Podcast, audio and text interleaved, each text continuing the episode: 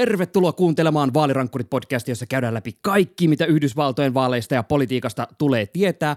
Ja uusi korkeimman oikeuden tuotantokausi on täällä ja tässä suoratoistopalvelussa saat mehevimmät palat. Minä olen Sami Lindfors. Kävelyä roskispalo, Georgian ehdokas Herschel Walker ja kaikkien näätien isä Lindsey Graham. Mikä näitä kahta ehdokasta yhdistää? Se paljastuu tässä jaksossa. Minä olen Tuomo Hyttinen ja tänään on neljä viikkoa vaaleihin. In 47 months, I've done more than you've done in 47 years. She thinks we're the problem. I think they're the problem. What we need is a solution. Wow! All the networks! That was one of the weirdest interviews I've ever conducted. You're talking about the witch hunt? I hear it's a joke. The fact is that everything he's saying so far is simply a lie. Tämä on Vaalirankkurit podcast. Jos korkein oikeus Yhdysvalloissa olisi sarja, niin edellinen tuotantokausi oli kyllä ihan täyttä tykitystä, mutta One First Streetin käsikirjoittajat, siis kyllä mä googlasin, että mikä on tämä korkeimman oikeuden rakennuksen osoite tätä varten, niin siellä tosiaan käsikirjoittajat päätti, että seuraava tuotantokausikaan ei jätä kylmäksi. Edellisen kauden päätteeksi tosiaan oli aika Red Wedding-meininkiä, pistettiin nurin muun muassa perustuslaillinen oikeus aborttiin ja vaikeutettiin ympäristöviranomaisten tätä päästövalvontaa JNE muun muassa. Mutta uusi tuotantokausi sitten tosiaan tuo tullessaan isoja päätöksiä. Lähdetään puimaan niitä nyt. Mitä siellä on Tuomo tulossa? Niin, siis yleisesti voisi sanoa alkuun, että normaalisti semmoisten isojen päätösten jälkeen, niin kuin tämä Dobbs oli, semmoinen monumentaalinen 50, 50 vuoden taistelun tämmöinen uusi etappi siitä, että mikä tämä aborttioikeuden tila on Yhdysvalloissa, niin normaalisti tällaisten jälkeen korkein oikeus on vähän silleen, että okei, nyt tehtiin tämmöinen suurempi, että nyt vähän niin kuin himmaillaan ja otetaan ehkä jotain semmoista enemmän tämmöistä hallinto-oikeudellisempaa kantaa. Niin no, siellä nämä korkeimman oikeuden tu- konservatiivituomarit on silleen, että fuck it, vedetään nyt niin kuin haalitaan niin paljon kuin vaan voidaan, että kohta joku ehkä kuitenkin kuolee tai jotain muuta tällaista että saadaan näitä päätöksiä vietyä läpi. Siellä on tosi monta tämmöistä isoa asiaa, ei ehkä niin aborttioikeuteen liittyviä, mutta enemmän sellaisia niin konservatiivien tämmöisen perus – vu, niin toisen tämmöiseen vuosikymmeniä kestäviin tämmöisiin inhokkiaiheisiin, liittyy koulutukseen, liittyy vaaleihin erityisesti, niin kuin, mikä meitä tässä niin kuin koskettaa. Ja erityisesti nämä tuntuu, niin kuin, että juuri nämä tota, vaalit on hyvin monessa päätöksessä nyt niin kuin pääosassa tai näissä isoissa, mutta myös niin kuin tasa-arvo monelta kantilta. Ja lähdetään puimaan tämmöistä top kolmea. Tämä ensimmäinen keissi on affirmative action, eli vapaasti suomennettuna tämmöinen erityiskohtelu. Jos googlaa, niin se tarjoaa Wikipediasta artikkelia positiivinen syrjintä – Just olisin tätä positiivista syrjintää tarjonnut tästä näin. Tämähän on Suomesta myös niin jossain rekrytoinnissa Helsingin kaupungilla ja muualla niin tuttu ilmiö. Joo, mä vaan mietin, että onko niin mikään näistä on semmoinen korrektein il- ilmaisu tälle. Ehkä tämä johtuu vaan että Twitterin öyhöskenestä, että minkä takia on vähän erityisiä latauksia. Mutta anywho, äh, mikä on tämä affirmative action case ja miksi siitä nyt puhutaan tässä korkeimman oikeuden kontekstissa? No, tämä on tämmöinen liittyy tämmöiseen vuoden 1978 ennakkotapaukseen, jossa valkoinen mies ei päässyt opiskelemaan lääketiedettä ja väitti, että olisi päässyt, ellei sitten tämä opinahjo, johon hän haki, niin 16 paikkaa sadasta olisi varattu vähemmistöihin kuuluville opiskelijoille. Ja korkein oikeus silloin, se oli tiukka päätös, ei mikään läpihuutojuttu, mutta tuli siihen tulokseen, että rotu voi olla yksi tämmöinen valintakriteeri, kun sillä edistetään työelämän monimuotoisuutta ja tasa-arvoa. Ja tätä niin kuin on aika ajoin aina haastettu, ja nyt viimeinen iso linjaus tuli vuonna 2016, jolloin itse Ruth Bader Ginsburg, tämä liberaali suurtuomari, joka meidän kaikkien muistoissa enää elää, sanoi, että no niin, nyt tämä asia on taputeltu ainakin koulutuksen puolesta. Ja sitten on mennyt kuusi vuotta Ruth Bader Ginsburg, ei, kuusi vuotta mennyt tästä tapauksesta ja no nyt ollaan taas tässä. Tässä tapauksessa on ytimessä siis tavallaan niin kaksi tapausta. Toinen on tämmöinen äh, Harvardin yliopistoa vastaan nostettu keissi, jonka mukaan tämä diversiteettilinja syrjii aasialaisia opiskelijoita. Mä vähän hämmästyin, kun mä luin, että mikä tämän tota, mistä tämä on niin lähtenyt käyntiin. Tämä on ilmeisesti tämmöinen niin opiskelijajärjestö, joka äh, on sitä mieltä, että, tämä, että on varattu myös niin mustille tai latinoille näitä paikkoja, niin tämä niin syrjii sitten nimenomaan aasialaisia opiskelijoita. Ja sitten on myös tämmöinen Texasilain yliopisto, jossa on aika lailla sama keissi kuin silloin 70-luvulla. Eli valkoinen nainen, joka on sitä mieltä, että hän olisi päässyt opiskelemaan hakemansa yliopistoon, äh, mikäli siellä ei olisi ollut hänelle ikään kuin kattoa tai kattoa valkoisille opiskelijoille. Niin ja jos joku nyt sitten miettii, että minkä takia sitten tämä vähemmistölle varattu opiskelupaikka tai positiivinen syrjintä koskee sitten nimenomaan niin kuin mustia ö, opiskelijoita tai espanjankielistä väestöä, niin se johtuu siitä, että nämä vähemmistöt on aliedustettuja sitten näissä opinahjoissa. Että esimerkiksi aasialaiset opiskelijat on yliedustettuna. Et sen takia se ei ole sillä tavalla sitten pätevä kriteeri kouluhakiessa. Ja tässä keisissä nyt tämä Harvardin kanta on ollut se, että tosiaan tämmöisiä piileviä lahjakkuuksia jäisi huomaamatta ja saamatta opintojen pariin ilman just että on tämmöinen kaista, mistä voidaan ikään kuin napata tämmöisiä ta- ö, lahjakkuuksia, jotka tulee jostain köyhimmistä oloista. Eli tässä tavallaan niin tunnustetaan myös aika se rasistinen oletus ja se niin historia, mikä tässä on. Eli se, että mustilla ja latinoilla ei ole ollut samoja mahdollisuuksia yhteiskunnassa kuin valkoisilla ai- aiemmin.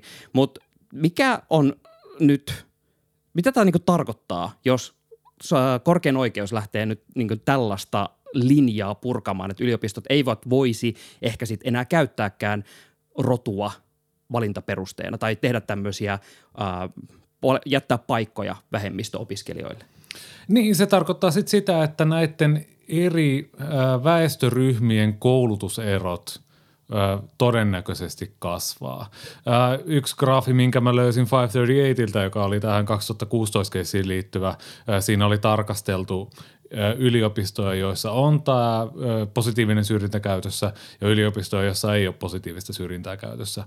Ja siinä on tavallaan korrelaatio siihen, että kun jossain osavaltiossa väestöstä vaikka 40 prosenttia on mustia, niin opiskelijoista – niissä, joissa positiivista syrjintää on käytössä, niin 20 prosenttia opiskelijoista on mustia.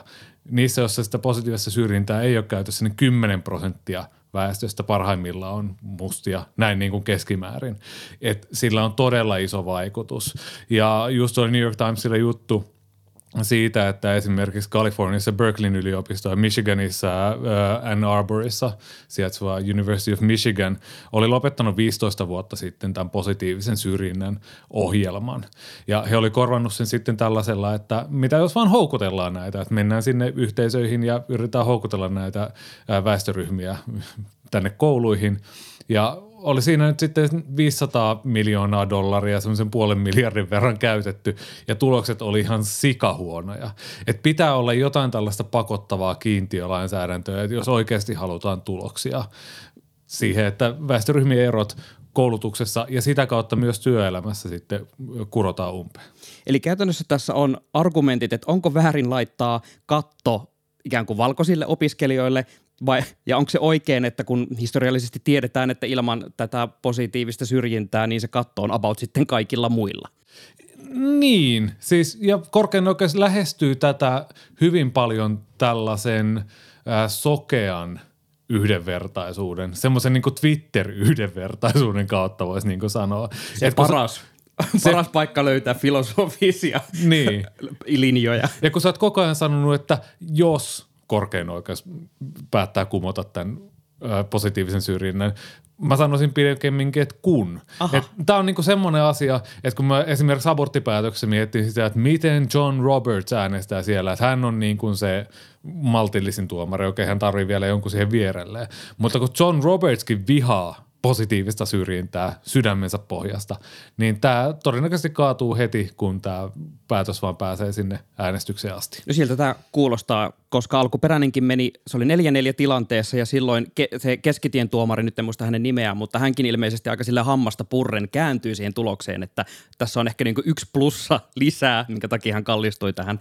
Anthony Kennedy oli silloin se kuuluisa swing justice, joka Aivan. sitten jäi eläkkeelle. No niin, tota, jatketaan eteenpäin tässä meidän top kolme listassa. Nimittäin sitten tullaan vanhaan kunnon gerimankelointiin, eli gerrymanderingiin, eli vaalipiirtien Oh, piirtelyyn. Uh, siellä on tulossa tämmöinen keissi Merrill versus Milligan, ja tämä on tämmöinen viime sensuksen, eli silloin 2020, kun koronapandemiassa yritettiin suorittaa väestölaskentaa, ja siitä saatiin podcastiin aika monta hassun hauskaa jaksoa, koska se oli kyllä... Kontentti. Oli, se oli, ja se oli sekoilua, ja se oli myös kontenttia. Mutta tosiaan ää, Alabamassa päätettiin sitten piirtää viime vuonna vaalipiirit uusiksi, ja tota, ää, siellä sitten päätettiin, että vedetäänpä hei seitsemästä vaalipiiristä yksi semmoiseksi, missä on niinku about koko osavaltion musta väestö.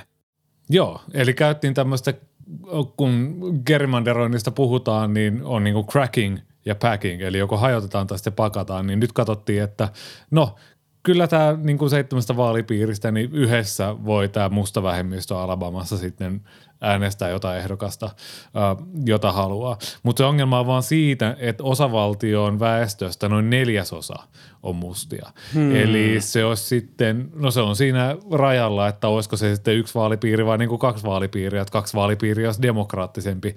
Joku voisi jopa miettiä, että olisiko niin kuin, että olisi väestö jaettu tasaisesti niissä seitsemässä vaalipiirissä, mutta eipä nyt mennä semmoisiin pikkuasioihin tässä. Ei, ja tässä tota, jos nyt oikein muistan sitä uh, Voting Rights Actia, eli kaikilla demografioilla pitää olla mahdollisuus tällaiseen niin suhteessa olevaan edustukseen demokraattisissa elimissä.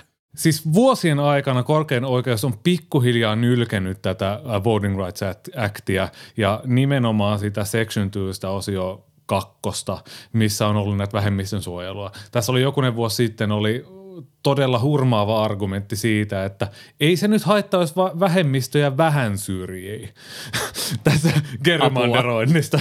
Silleen, että tunnustetaan, että joo, tämä ilmiö on olemassa, mutta ei se haittaa, jos, jos sitä tekee vähän. Nyt tässä on vaakalaudalla koko perusperiaate ja oikeastaan tämä koko section kakkonen. Tämä olisi yhden aikakauden loppu, joka on sieltä Lyndon B. Johnsonin presidenttikaudella tuotu tämä kansalaisoikeustaistelun suuri voitto. Et hyvin todennäköisesti, jos tämä menee, niin sitten Voting Rights Actia ei siinä muodossa, mitä me tunnetaan, niin sitä ei enää ole. Ja sitten me päästään ehkä tähän niin kaikista räjähtävimpään vaaleihin liittyvään äh, keissiin, mikä korkeammalla oikeudella on käsittelyssä, joka vaikuttaa myös tähän edeltäväänkin. Tämä on Moore versus Harper, ja tämä on tämä kuuluisa Independent State Legislator teoria, mistä me ollaan puhuttu joitakin jaksoja sitten. Eli Pohjois-Karolainassa pistettiin tämä gerrymanderointi ihan siis to the max käytännössä, ja tämä uusi vaalikartta on esimerkiksi semmoinen, että se about takaisin superenemmistön republikaaneille osavaltion päätäntäelimissä. Ihan sama, miten paljon demokraatit onnistuu saamaan ääniä, niin fuck it, republikaanit siellä tulee istumaan. Ja kun me puhutaan Pohjois-Karolainasta, niin me puhutaan kuitenkin osavaltiosta, joka tällä hetkellä mielipidemittauksissa on esimerkiksi senaatissa silleen ihan demokraattien tavallaan hyppysissä – että jos nyt olisi republikaanipresidentti, niin voisi olla jopa todennäköistä, että sieltä voitaisiin valita senaattoriksi demokraatti. Käsittääkseni Pohjois-Karolinassa on tällä hetkellä myös demokraattinen kuvernööri, joka 2020 valittiin, mutta silloin sitten demokraatti Cal Cunningham homma sitten semmoiseen Herschel Walker-maisiin ongelmiin, että Voi ei. ei siitä sitten enää noussut. Mutta siis anyway, se ku, iso kuva on kuitenkin se, että Pohjois-Carolina on semmoinen demokraatistumaan päin olemassa o, o, oleva osavaltio, mutta siellä paikallistasolla ää, sitten lainsäädäntöelimiin, niin ei repu- demokraateilla ole mitään mahdollisuuksia, koska republikaanit on vaan piirtänyt niitä karttoja niin pahasti. Ja tässä nyt tullaan siihen todella mielenkiintoiseen ja mun mielestä suor- suorastaan niin pähkähulluun tähän tapauksen perusluonteeseen. Eli käytännössä – tämä vaalipiiri, siis rik, tai vaalipiirien piirtely rikkoo about kaikkia vaalilakeja ja muuta, mitä on säädetty niin tyylin osavaltion perustuslaissa kuin liittovaltion os- perustuslaissa, tai sitä ehkä nyt vielä tulkitaan. Mutta käytännössä kaikki oikeusasteet on ollut sillä, että te ette voi tehdä näin. Ja sitten siellä kuitenkin on sillä ollut sormi pystyssä, että itse asiassa me ehkä pystytään. Tuomo, kerro mulle, että mikä on pohjois argumentti sille, että he, heillä on niinku oikeus rikkoa kaikkia näitä vaalilakeja. Tässä on siis käytännössä kaksi semmoista perustuslain kohtaa, mitkä on niin hyvin No 1700-luvulle tyypillisen tapa hyvin laveasti kirjoitettu, koska ei perustajat ihmiset ole ajatellut, että, että ihmiset nyt oikeasti vetäisi nää, näin päin seiniä kuin haluaa. Eikö Mut- niillä ollut Truth Social, mitä? niin, nimenomaan. Mutta siis äh, yksi, ensimmäinen kohta on semmoinen, että niinku osavaltion lainsäätäjällä on valta järjestää vaalit katsomallaan tavalla. Tässä on ehkä enemmän mietty sellaista niin kuin aikatauluja ja äänestyspaikkoja kuin sitten sitä, että niin, tarvitseeko meidän oikeastaan äänestää ollenkaan. eli, eli käytännössä ikään kuin kukaan ei ole ihan varma, että mitä alkuperäisessä muotoilussa on niin tarkoitettu, ja nyt Pohjois-Karolainen päättäjät on sitä mieltä, että tämä tarkoittaa oikeasti sitä, että meillä on ihan kaikki valta, siis ihan kaikki, mitä me halutaan niin näillä vaalilailla tehdä. Joo, ja toinen on sitten liittovaltiovaaleihin ja presidentinvaaleihin liittyvä kohta, että voiko tämä lainsäätäjä päättää ihan itsenäisesti, miten esimerkiksi valitsijamiehet jaetaan presidentinvaaleissa. Ja jos on meitä pitkään kuunnellut, niin muistaa, että ehkä tämä saattaa olla jossain määrin lähellä sitä perustajaisien toivetta. Että perustajaisät kyllä sanoi, että se kansantahto tulee sieltä kongressin kautta, edustajanhuoneesta ja senaatista. Mutta sitten kun presidenttiä valitaan, niin kansaa ei ehkä niin kuin pitäisi päästä siihen väliin. Mutta hyvin nopeasti niin kuin Yhdysvaltain historiassa huomattiin, että niin kuin niin kuin, kyllä tämä on niin kuin demokratia, että kyllä sitä presidentiksikin pitää päästä äänestämään. Ja se on niin kuin vielä ennen kuin Sami hyppäät väliin, niin hyvä huomioida, että kaikkien 50 osavaltion tuomioistuimen puheenjohtajat on sanonut, että älkää tehkö tätä, koska tässä myös vietäisiin niiltä osavaltioiden tuomioistuimilta oikeus valvoa vaalilakeja. Apua. Ja tässä on perimmiltään kyse siitä, että legislator tai lainsäätäjä, niin sisältääkö tämä myös sen lain tulkinnan siellä osavaltion sisällä? Tämä on mun mielestä tässä kohtaa kuvitelkaa mut sellaisena, tiedät, mikä se on se ökslörb emoji, se mikä on sille silmät ihan ristissä ja kieli ulkona ja muuta. Että tavallaan, että jenkit on yhtä aikaa ihan Samperin perustuslaki uskovaista kansaa ja sitten samalla aikaan tavallaan tässähän pointti on myös siinä, että he haluavat ohittaa myös sen osavaltion oman perustuslain ja sitten kun siellä kuitenkin kaikkialla koko ajan mainitaan just tämä jako, että pitää olla tällä tuomioistuimilla mahdollisuus just tulkita ja niin ojentaa päättäjiä siitä, että jos joku laki ei ole perustuslain mukainen, niin, niin tavallaan mä en ymmärrä, mikä, miten on mahdollista yhtä, tai tämmöinen niin Schrödingerin republikaani, joka yhtä aikaa rakastaa perustuslakia ja vihaa sitä. Niin siis tässä on viime vuosina, varsinkin 2020 vaalien jälkeen noussut konservatiivipiireissä semmoinen sanonta, mitä on hyvin usein nyt niin kuin viime kuukausina siteerattu, että me ollaan tasavalta, ei demokratia. We are a republic, not a democracy. On sanonut, no näin suoraan sanonut Arizonan osavaltiovaaleissa yksi ehdokas, mutta esimerkiksi 2020 vaalien jälkeen Utahin senaattori Mike Lee antoi vähän niin kuin ymmärtää silleen, että hei, että jos nyt vaalit muka viedään tällä tavalla, niin pitää miettiä, että mikä tämmöisen niin kuin demokratian ja vaalijärjestelmän oikeutus oikein on.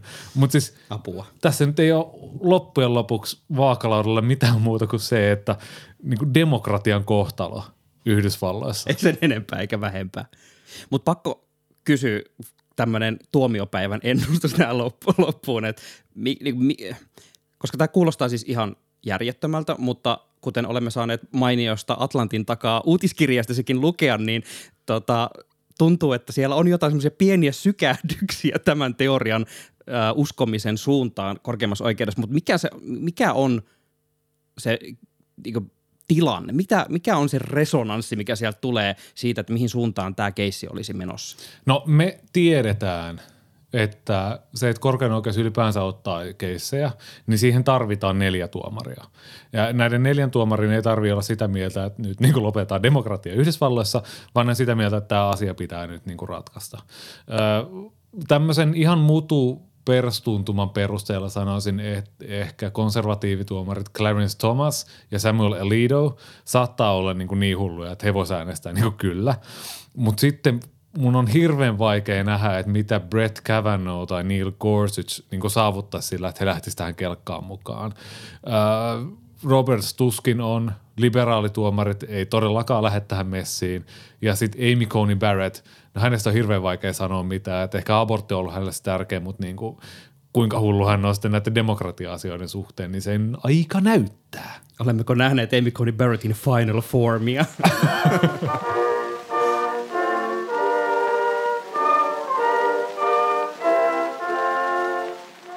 Aborttikysymys pysyy yhä pinnalla, vaikka republikaanit ehkä toivoisivat, että se ei, ei pysyisi pinnalla. Että kun, älkää keskustelko tästä, please. Mutta sehän lähti semmoisella, sanotaanko baseball-termeen, kierrepallolla, äh, joka lähti suoraan Georgiasta. Eli nyt puhutaan Herschel Walkerista, joka... Oh yeah! Kyllä, jos on seurannut meidän Twitter-feediä, niin tota, aika Kenen paljon... tahansa Twitter-feediä. jos on yleensäkään ollut internetissä, niin Walkerilta ei ole voinut välttyä. Hän on siis republikaani ehdot, ehdokas senaattiin Georgiasta. Hän on Trumpin tukema ja tota, hän on, hänellä on siis, äh, hän on niinku yksi amerikkalaisen jalkapallon merkkinimiä. Että se, tota, on ymmärtänyt, että Yhdysvalloissa, jos olet seurannut urheilua varsinkaan Ysärillä, niin sä kyllä niin tiedät väistämättä, kuka on Herschel Walker. Että hänellä on tämmöinen niin pitkä historia siellä. No, sitten hän päätti lähteä politiikkaan ja tähän on ollut sitten tämmöinen melkoinen ralli tänä vuonna. Siellä on muun muassa About koko CV paljastunut ihan täydeksi puppupuheeksi, kun sitä lähdetty tarkistaa. Kaikki opinnot oli ihan keksittyjä, työpaikoja revitty hatusta ja mitä kaikkea. Mutta, Mutta myös lasten määrä Tää- oli keksittyä. Tää.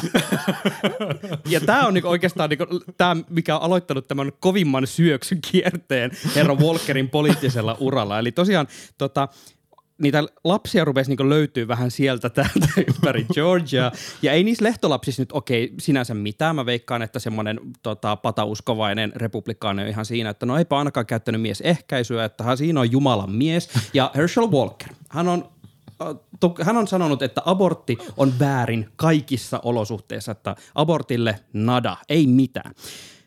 Kunnes sitten viime viikolla The Daily Beast-lehti skuuppasi, että on siellä ehditty aborttiklinikallekin tässä vuosien varrella. Tuomo, tämä kohta on nyt semmoinen, missä pitää pysähtyä ja kysyä, että mitä tapahtuu. Niin, siis Daily Beast oli saanut haastattelun naiselta, joka oli ollut raskaana Walkerille ja tehnyt abortin. Hänellä oli kuitti siitä siinä jutussa ja sitten oli tota, kortti siitä, että missä Walker on lähettänyt, että get well soon ja näin edelleen. Ja mikä se oli Volkerin vastaus tähän juttuun tässä kohtaa? No Walkerin vastaus tähän juttuun, että valetta ei pidä paikkaansa, en muista tapausta, en muista naista. Ja jos tämä olisi ollut pelkästään tämä Daily Beastin juttu ja Walkerin vastaus, niin tämä olisi ehkä mennyt sillä samalla lehtolapsikierteellä, millä se aikaisemminkin oli. Mutta sitten muut mediat pysty vahvistamaan tämän jutun. Ja sitten Daily Beast teki uuden jutun, jossa nainen antoi luvan kertoa, että hänellä on myös yksi niistä olemassa olevista lehtolapsista Walkerin Apua. kanssa. Ja siitä Walker on maksanut elatusmaksua. Ja no, Ha, kaikki tämä sitten paljastui. Tämä on kyllä aika paha, aika paha sanoa, että mä en muista koko naista ja sitten käydä ilmi, että, no, että meillä on itse asiassa tämä yhteinen lapsi, joka on siis tota, ää, nyt en muista hänen ikäänsä, mutta siis hän oli julkaissut Twitterissä sitten just kun tämä keissi pamahti päälle.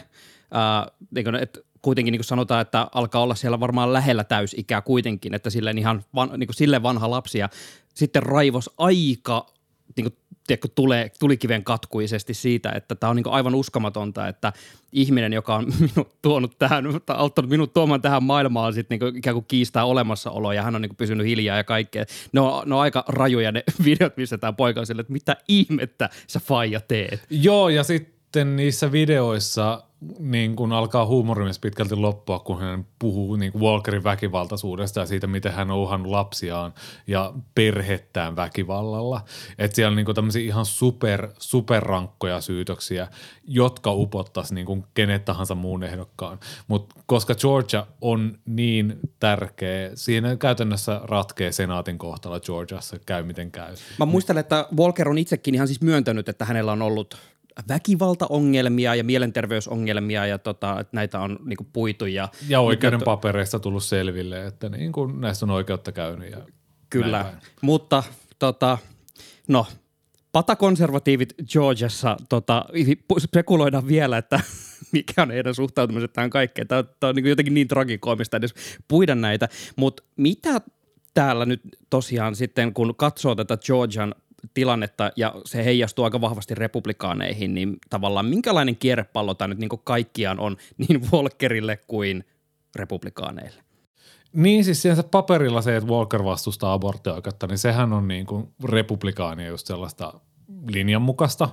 Mutta sitten siinä on kaikkea tämmöistä, tämä ylimääräinen sekoilu tässä ympärillä oikeastaan kuvastaa sitä, että mikä, mikä republikaanipuolueessa nyt on just vialla. Et valtaosa kuitenkin myös republikaanien kannattajista tukee jonkinnäköistä oikeutta aborttia, että siellä nyt on lähinnä ne evankelikaaliset, jotka on niin sitä mieltä, että niin tässä ei oikeasti ole niin mitään. Öö, että se raskausviikko nyt lähinnä vaihtelee. Nyt mun pakko keskeyttää tähän, koska tähän on siis just tota, tämä, mikä on tässä niin älyt, älyttömintä, että tota, pakko nostaa Sakein Twitter-kommentti jostain tota, ää, aivan siis tosi megasakeasta äh, tällaisesta hyvin oikeistolaisesta podcastista, josta oli tehty myös videonauhoita, ja siellä hosti sanoi, että ei sillä ole väliä, että onko, täten, onko oh, Herschel Walker osallistunut abortin tekemiseen, eli hänen mielestä murhaan vai ei, niin kauan kuin saadaan senaattiin enemmistö, mikä oli musta sillä, että no niin, nyt lähtee hyvä kierre. Tämä Mutta, niin sanottu Mitch McConnell powerplay. Jota kuin, ei niillä arvoilla niin väliä. Kuhan mutta. on senaatti hallussa. Mutta just kun mainitsit siis tuossa just tosta, että äh, niin kuin kuitenkin suurin osa kansasta, myös republikaaniosastolta, äh, ihmiset tukee jonkinlaista äh, muotoa abortille, että niin johonkin asti se olisi sallittua. Niin nyt meillä on mahdollisuus katsoa vähän taaksepäin, sillä syyskuun puolivälissä vanha kunnon näätä, eli Lindsey Graham, niin hän pisti, tai mun mielestä se ei edes ollut mikään ihan hirveän näätämäinen esitys. Hän pisti, tai siis mainostettiin, että 15 week abortion ban, joka käytännössä siis tarkoitti sitä, että tämä olisi 15 viikon tämmöinen liittovaltiotason ma- abortin mahdollistava laki, eli 15 viikkoon asti mahdollista, ja äh, tässä oli mukana, että jos on raiskauksen tai insestin uhria muut, tai äh, äidin henki on vaarassa, niin voidaan näitä tehdä, niin mitä kävi tälle? Lähdetään puimaan siis tätä. Mitä, siis Lindsey Graham, tämmöinen ehdotus, mitä se siis tarkalleen ottaen oli pöydässä? Niin, siis just tämä, että oli käytännössä se, mitä korkeimman oikeuden puheenjohtaja John Roberts silloin ehdotti silloin Dobbs-päätöksessä. 15 viikon aborttibänni ö, olisi tullut, että sen jälkeen ei abortteja voi tehdä kuin poikkeustapauksissa. Eli just niin kuin sanoit, tämmöinen raiskaus, insesti tai jos äidin henki on uhattuna. Tämä on se niin kuin tiivistysti, mitä Lindsey Graham myös ehdotti. No niin, sitten meillä on Herschel Walker, joka kompastelee tällaisessa niin totaalisessa, tota, totaalisesti niin kaiken suhteen, että kusettaa omat arvonsa tyyliin ja kaikki on silleen, että mitä täällä niin republikaanit taas tekee. Mutta Lindsey Grahamin ehdotus ei tästä ole kukaan puhunut. Mekin mietittiin joskus, että onko tämä uutinen ja sitten niinku tyyliin kaikki vaan unohti sen, mekin unohdettiin se. Niinku mikä tässä niinku meni täysin ohi, että kukaan ei puhunut siitä, että hei, Lindsey Graham toi tämmöisen ehdotuksen pöytään ja... No siinä oli semmoinen pieni ongelma, että kaikki vihas sitä esitystä. siis se oli niin demokraateille, koska demokraatit ratsastaa nyt että tämä on nyt se momentum, rouvasta Wade, tämä pitää saada liittovaltion lakiin. Tämä olisi takapakkia tämä Grahamin ehdotus sinissä osavaltiossa, jossain Kaliforniassa, jossa viedään edistään sitä, että saadaan äh, Roe-perustuslaki, jossa New Yorkissa on hyvin tämmöisiä laajoja aborttioikeuden niin kuin laajentamisyrityksiä. Ja sitä paitsi momentum on demo, demokraattien puolella, että ei tämmöisillä, vaikka se olisi kuinka keskitien ehdotus, niin olisi oikeasti niin kuin valuja ratkaista tämmöistä hyvää konfliktia, jolla saa niitä ääniä lypsettyä just ennen välivaaleja. Tämä on kuitenkin äh, ainut semmoinen politiikka-asia näissä vaaleissa, joka läheisesti niin kuin koskettaa ihmisten elämää silleen, että on poliitikkoja ratkaistavissa joten. Tämä on mikä mua jotenkin tässä edelleen hämmästyttää siinä, että tämä niinku haudattiin. Siis mä ymmärrän sen, että republikaanit, jotka vähän tälle Herschel Walkerin tavoin haluaa kieltää abortin kaikilta, paitsi itseltään silloin, kun pitää olla, olla tämmöisiä pulittamassa, mutta et, et, et siellä ei niinku todellakaan haluta kumota sitä omaa voittoa, mikä jo saatiin, eli se, että se liittovaltion aborttioikeus poistettiin. Siellä oli vahvasti haettu sitä pitkään. Niin, siis siellä on lähinnä semmoiset Mike Pensen tyyliset semmoiset himouskovaiset, jotka on silleen, että okei, nyt tämä pitää tämä kielto saada liittovaltion lakiin.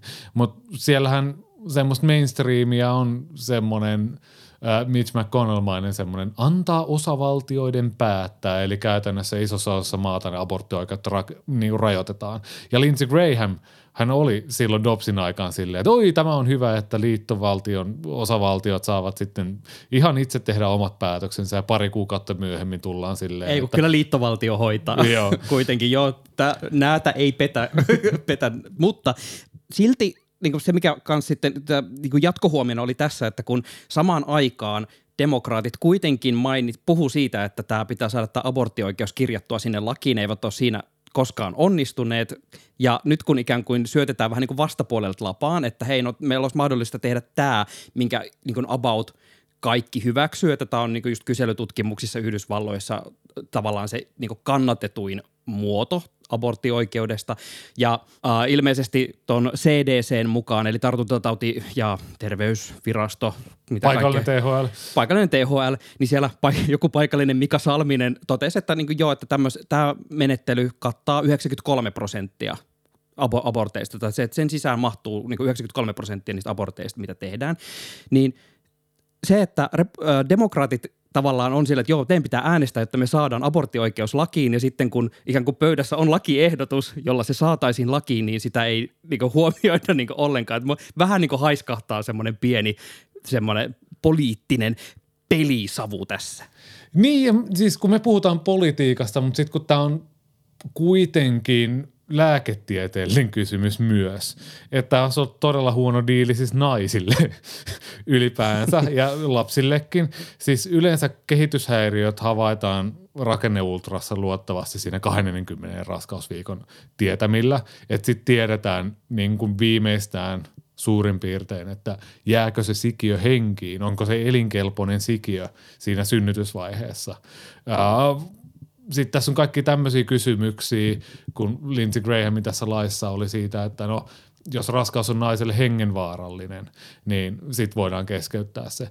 Niin osavaltioissa sitten pohditaan sitä, että no onko tämä nyt niinku hengenvaarallinen, että voi olla, että nainen joutuu todella kriittiseen tilaan, mutta siitä, siihen ei välttämättä niinku kuole siinä raskaudessa saa jonkun tämmöisen myrkytyksen tai jotain muuta. Että sitten niitä pi- pidetään niitä raskaana olevia naisia teholla, mutta sitä aborttia ei voida tehdä, mm. koska se on kriminalisoitu ja niin kuin that's it, että et sä tähän kuole, mutta on nyt tässä teholla kuitenkin. Joo, tosin mä niin mietin tässä, musta, mulla tulee tästä mieleen väkisin tämä tää perus moraalidilemma, että sun pitää ohjata juna niin kahdelle, tai jo- jommalle kummalle kahdesta eri raiteesta. Toisessa on enemmän väkeä, toisessa on vähemmän väkeä siellä raiteilla.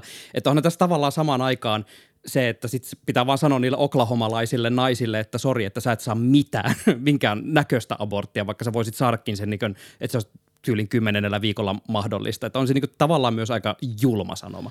Niin, totta kai, mutta siis ehdottomasti mä oon sitä mieltä, että Yhdysvalloissa tarvittaisiin tämmöinen niin kuin suomalainen ratkaisu. Et paperilla jo tiukka, mutta käytännössä sitten, jos lääkäriltä meet kysymään, niin lääkäri on silleen, että no saat abortin, jos haluat, ja näillä ehdoilla niin kuin mennään sinne asti. Ja se malli toimii sinänsä ihan hyvin. Se on vähän raskas Suomessa, että tarvitaan ehkä vähän liikaa lupia kysellä lääkäriltä, mutta mut se on tavallaan niin kuin ulkoistettu sinne lääketieteeseen, että poliitikot ei mene puuttumaan siihen, mitä Päivi Räsänen nyt vähän yrittää silloin tällöin.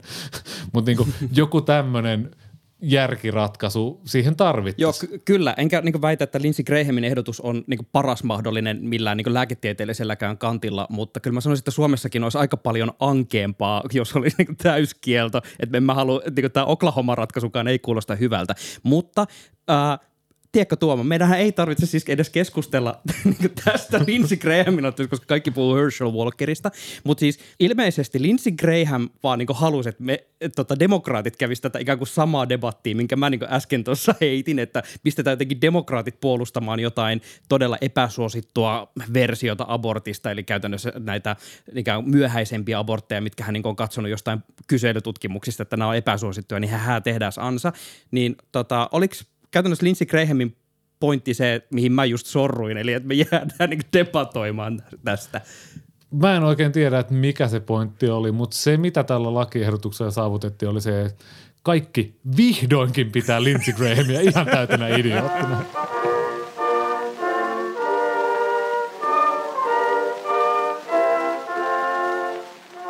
Eihän me Herschel Walkerista päästä, sillä hän tulee myös kaiken takana on twiitti-osioon. NBC-kanavan vastaava tuottaja Kyle Griffin on äh, twiitannut seuraavaa. Tämä on myös ihan uutinen. Newt Gingrich on Herschel Walker ja sitaatti You know he's been through a long, tough period. He suffered a lot of concussions coming out of football. Eli Newt Gingrich kommentoi Herschel Walkeria, että tiedät sä, että hän on, kär, hän on käynyt niin aika kovan jakson läpi, että hän on kärsinyt pa- monesta aivotärähdyksestä, kun hän on tota, pelannut amerikkalaista jalkapalloa. Tuomo, onko tämä kaikkien aikojen suosittelu? Siis tiedetään, että nyt käydään niin kuin meriselitysten pussin pohjalla, kun tämmöisiä ruvetaan heittää televisiossa. Tämä on paha. Tämä on paha, mutta siis mä en amerikkalaista jalkapalloa niin seuraa. Mä seuraan toista tällaista aivotärähdyslajia, eli jääkiekkoa ja Pohjois-Amerikan NHL. Ja siis mä vaan ootan, että Teemu Selänne 2024, että me päästään kuuntelemaan tätä samaa sekoilua myös Suomessa.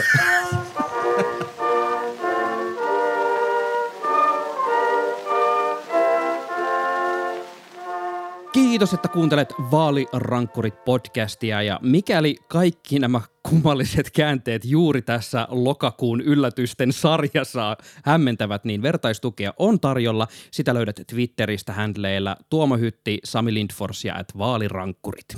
Jos Newt Gingrich puhuu sinullekin, niin yritä kertoa hänellekin vaalirankkureista. Newt, kun passitat vaimosi hakemaan kahvia sieltä, vaikka hänellä on jalka tai molemmat jalat leikattu, niin kuuntele meitä. Kyllä me muistellaan sua, ei ehkä lämmöllä, mutta muistellaan kuitenkin. Vaalirankkurit palaa taas viikon parin päästä nyt. Moi moi!